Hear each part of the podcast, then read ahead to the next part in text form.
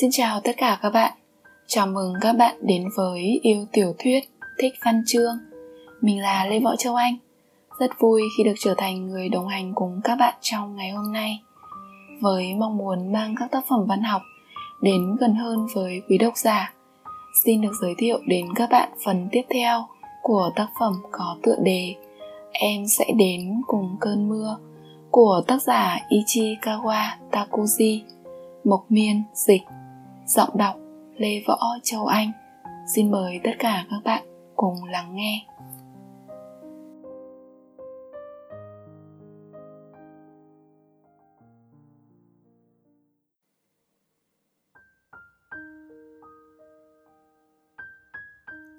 Chương 7 Sáng hôm sau, khi mở mắt, tôi thấy Miêu đã dậy và đang chuẩn bị bữa sáng.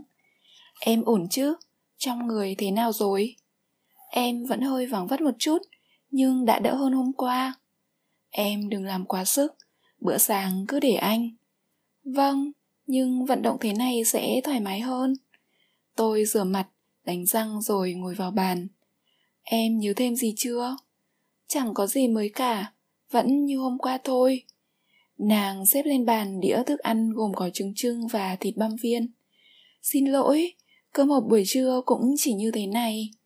Không vấn đề gì đâu, hôm nào cũng vậy mà. Nhưng sao em biết là anh mang theo cơm hộp? Tại em thấy trên giả bát có hộp cơm. Ra là vậy, mình ăn luôn nhé.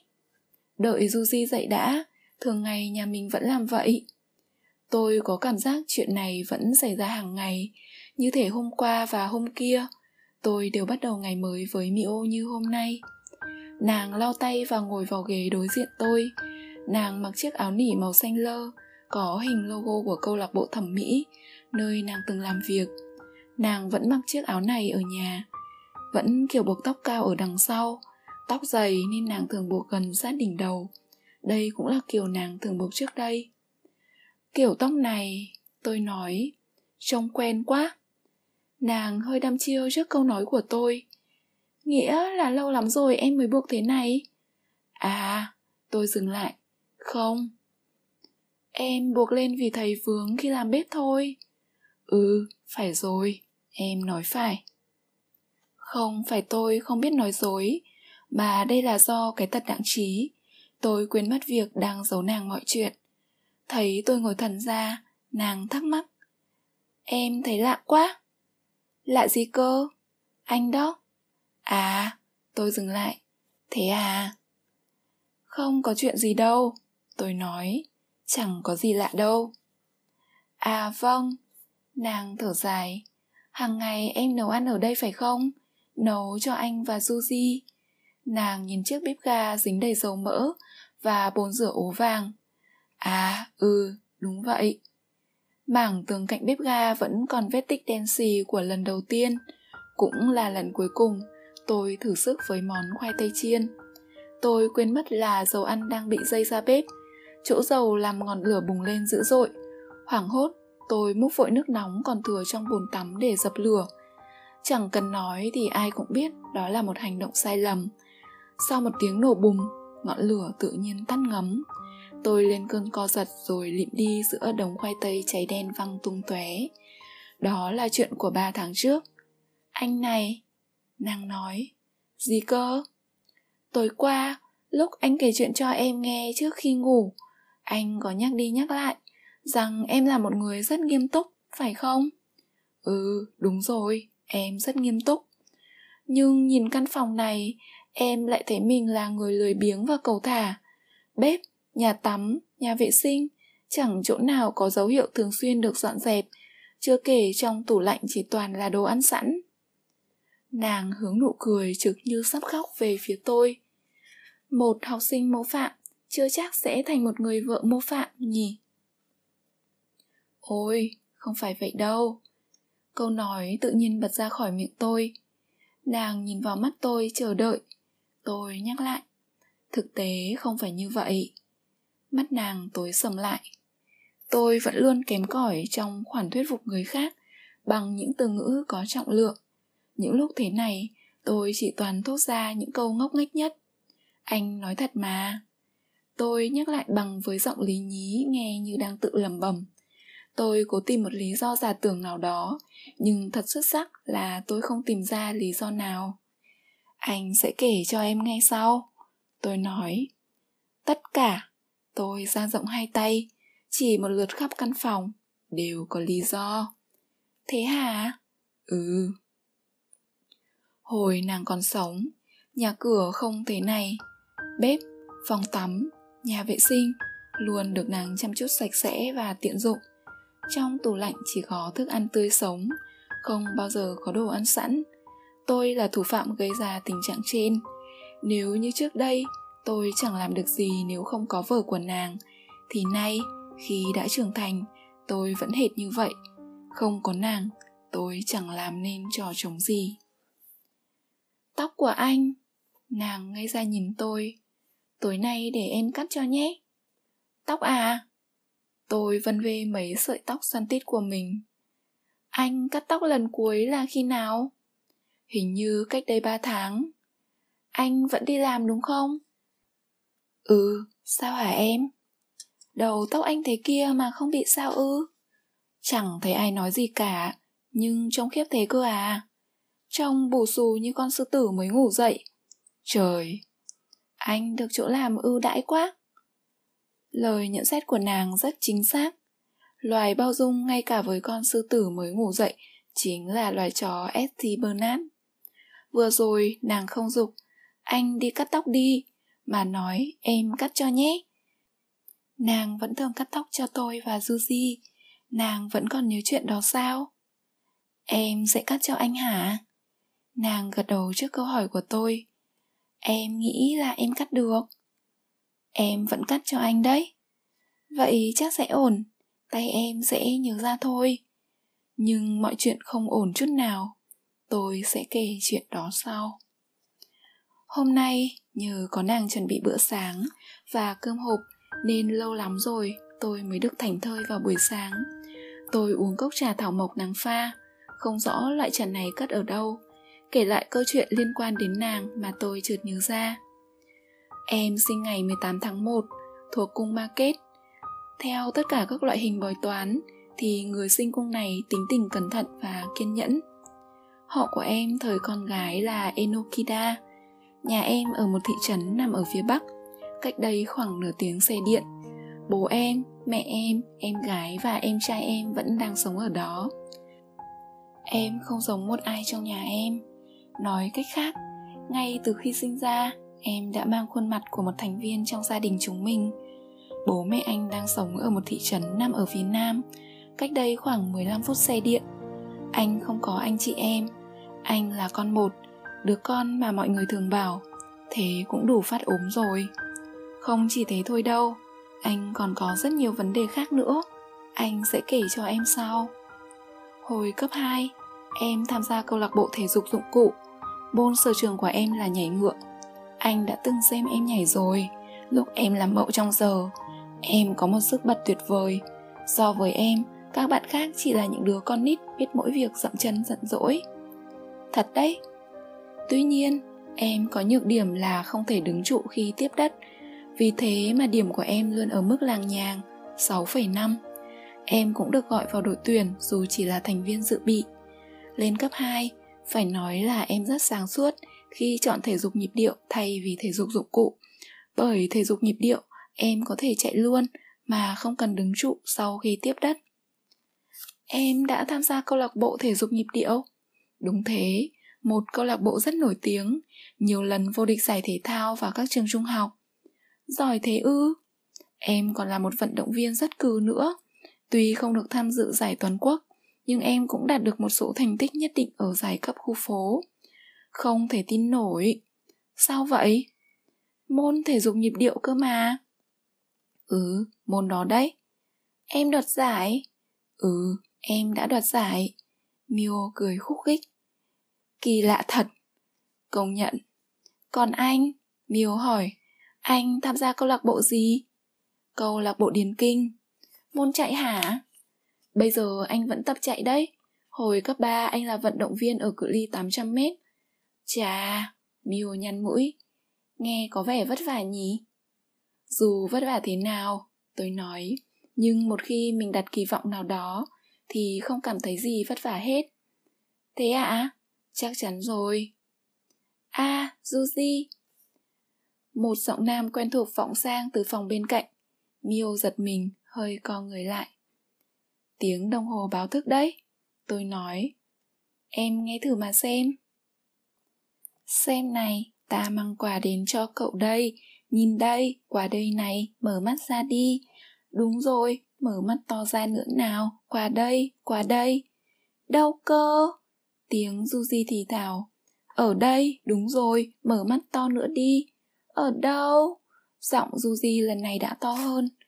Cha, cậu mở mắt rồi à, nhìn cho kỹ đây này. Đây là món quà tuyệt vời nhất dành cho cậu đấy. Một ngày mới đến rồi.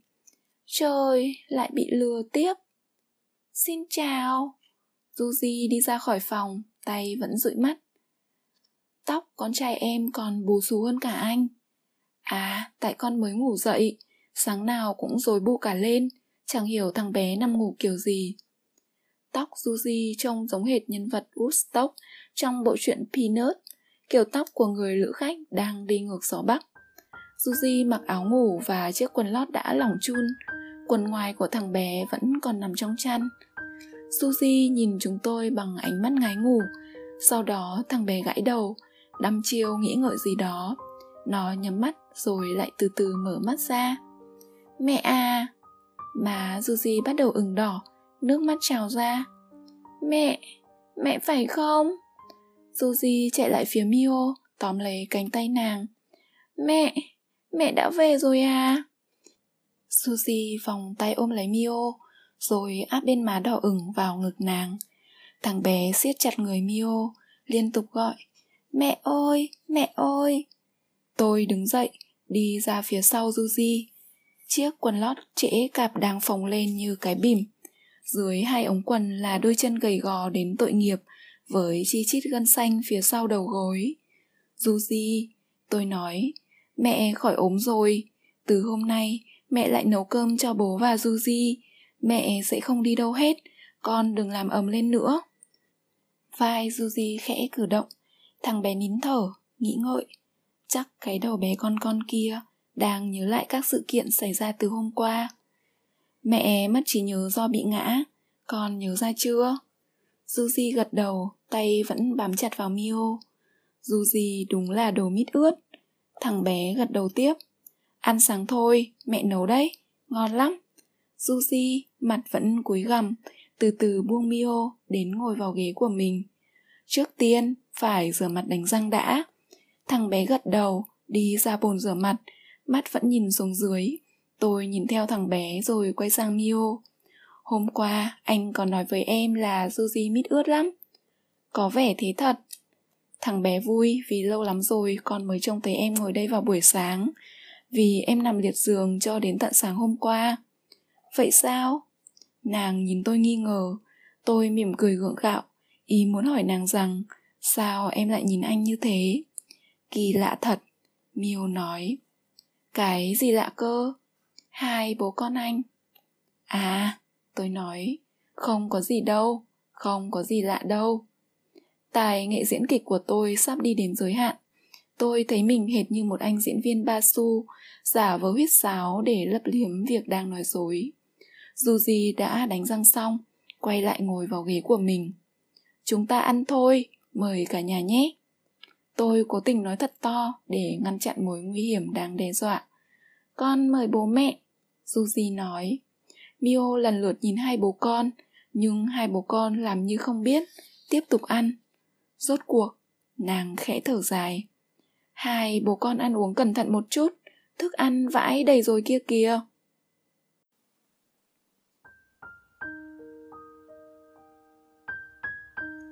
Ăn xong, Tôi cởi quần áo ngủ, thấy sang bộ vét.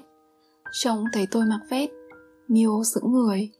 Tưởng nàng không quen nhìn tôi trong bộ vét. Tôi bèn giả vờ bắt chước điệu bộ của mấy tay người mẫu trong tạp chí GQ. Anh à, Miêu nói. Gì thế em? Anh vẫn mặc bộ vét này đi làm hả?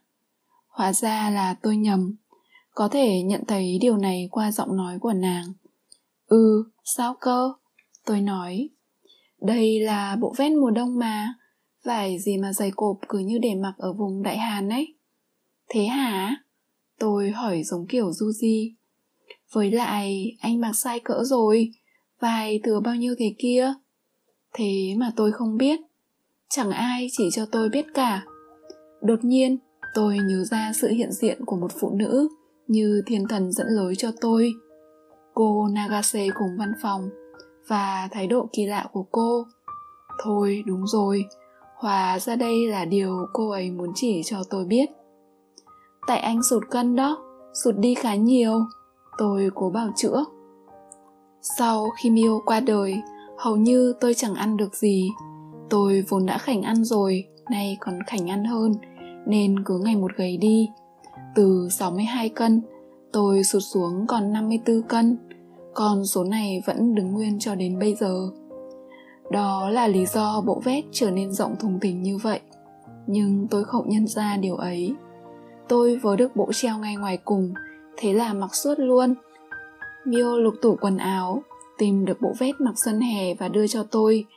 Tôi mặc thử và bộ này cũng rộng chẳng kém. Em thấy lạ lắm. Mio nói khi thấy tôi trong bộ vest chảy xệ cả hai bên vai, cùng bộ mặt cười ngớ ngẩn. Cái gì lạ cơ? Có thật anh là chủ căn nhà này không? Anh mắt nàng ra chiều thông cảm. Em tin em là vợ anh, nhưng không phải là anh đang tự ý mượn nhà của ai đó đấy chứ. Một ý kiến rất xác đáng. Nếu xét theo ý này, tình trạng nhà cửa bừa bộn sẽ dễ được chấp nhận hơn, bởi lẽ tôi không phải là chủ của căn nhà. Chuyện bộ vét bị sai cỡ cũng sẽ có lý do thích hợp, vì đây là bộ vét của người khác làm sao có chuyện đó được? Tôi nói, đây là nhà của chúng ta. Anh bảo rồi, tại anh bị sụt cân thôi. Tại sao? À đó lại là một trong rất nhiều vấn đề của anh. Sau này em sẽ hiểu. Sau này là bao giờ? Nàng khoanh tay nhìn tôi với bộ mặt như muốn bảo, nàng không muốn nhượng bộ thêm nữa. Tối nay, tôi nói, tối nay anh sẽ kể anh sẽ kể cho em những vấn đề của anh. Được rồi, em sẽ đợi. Sau đó, mio giúp juji chuẩn bị đi học. Thằng bé cứ loay hoay với mấy cái khuy áo mà nó vẫn tự cài cả năm nay, khiến mio phải cài giúp. Một dấu hiệu muốn quay lại thời kỳ làm nũng đây. Thôi kệ. Cảnh tượng này khiến tôi có cảm giác như được quay lại thời gian hơn một năm về trước, cũng tại chính ngôi nhà này. Trước khi đi làm tôi nói với mio anh nghĩ em không nên ra ngoài. Mio chỉ gật đầu, không tỏ ý thắc mắc gì. Trông sắc mặt em chưa được ổn, em cứ ở nhà nghỉ ngơi cho khỏe. Vâng. Thật ra, điều khiến tôi lo lắng là tai mắt của hàng xóm. Mặc dù trước đây, chúng tôi không quan hệ nhiều với hàng xóm, nhưng cũng có không ít người biết Miu đã qua đời một năm trước. Khu nhà này được xây theo kiểu hơi đặc biệt. Bốn trong số 6 căn hộ chỉ có một phòng, riêng hai căn hướng phía đông của tầng 1 và tầng 2 nhà tôi lại có hai phòng. Do thiết kế như vậy nên hầu hết những người sống ở đây là sinh viên hoặc nhân viên văn phòng còn độc thân. Một năm trở lại đây, chỉ ba căn là có người mới chuyển đến. Vì vậy, tính đến thời điểm này, những người biết Mio gồm có cậu nhân viên văn phòng sống ở phòng 101 và hai vợ chồng sống ở phòng 103. Ban ngày mọi người đi làm hết, nên dù Mio có ra ngoài cũng không lo bị bắt gặp, nhưng dù sao, cẩn thận thì vẫn hơn. Mio ra thềm nhà tiễn tôi và Juji. Hai bố con đi nhé. Liệu có phải, dù còn chỉ nhớ hay không, thì con người vẫn sẽ xử sự theo bản năng vốn có cách Miêu đứng ở bậc thềm, tiễn hai bố con, giọng nói của nàng, nét mặt của nàng chẳng có gì thay đổi so với hồi còn sống. Đi học nhé Suzy. Mio kìm lại không nói bé nữa và tủm tìm cười. Tiếp theo, nàng quay sang nhìn tôi, bảo Anh đi nhé. Nét mặt nàng hơi đăm chiêu. À quên, nàng nói, hình như em chưa biết tên anh. À, Tôi gật đầu, nói cho nàng biết tên của tôi. Tên anh là Takumi. Takumi. Có nghĩa là khéo léo ấy. À, anh Takumi. Dù anh chẳng khéo léo gì, khác xa cái tên. Công nhận. Nàng khẽ gật đầu rồi phá lên cười như muốn trêu tôi. Tên Takun là từ đó hả? Ừ. Nàng đứng nghiêm, chào tôi thêm lần nữa. Anh Takumi đi nhé. Hình như tôi chưa bao giờ thấy ngực đau nhói thế này, kể cả khi nàng nói yêu tôi. Nước mắt tôi trực trào ra. Nàng đã chào tôi thế này cả ngàn lần rồi. Sáng nào nàng cũng tiễn tôi đi làm bằng câu đó. Câu nói gợi lên hình ảnh cuộc sống vợ chồng giữa hai chúng tôi. Anh đi đây. Tôi nói đầy chiều mến. Chào em, ngủ ngon nhé. Ngon quá. Em ổn chứ? Em ngủ ngon không? Lại đây. Tất cả những câu nói rất đỗi bình dị như thế đều đầy áp tình yêu thương. Thế mới là vợ chồng chứ? Tôi nghĩ. Vậy mà trước đây tôi chẳng nhận ra điều này.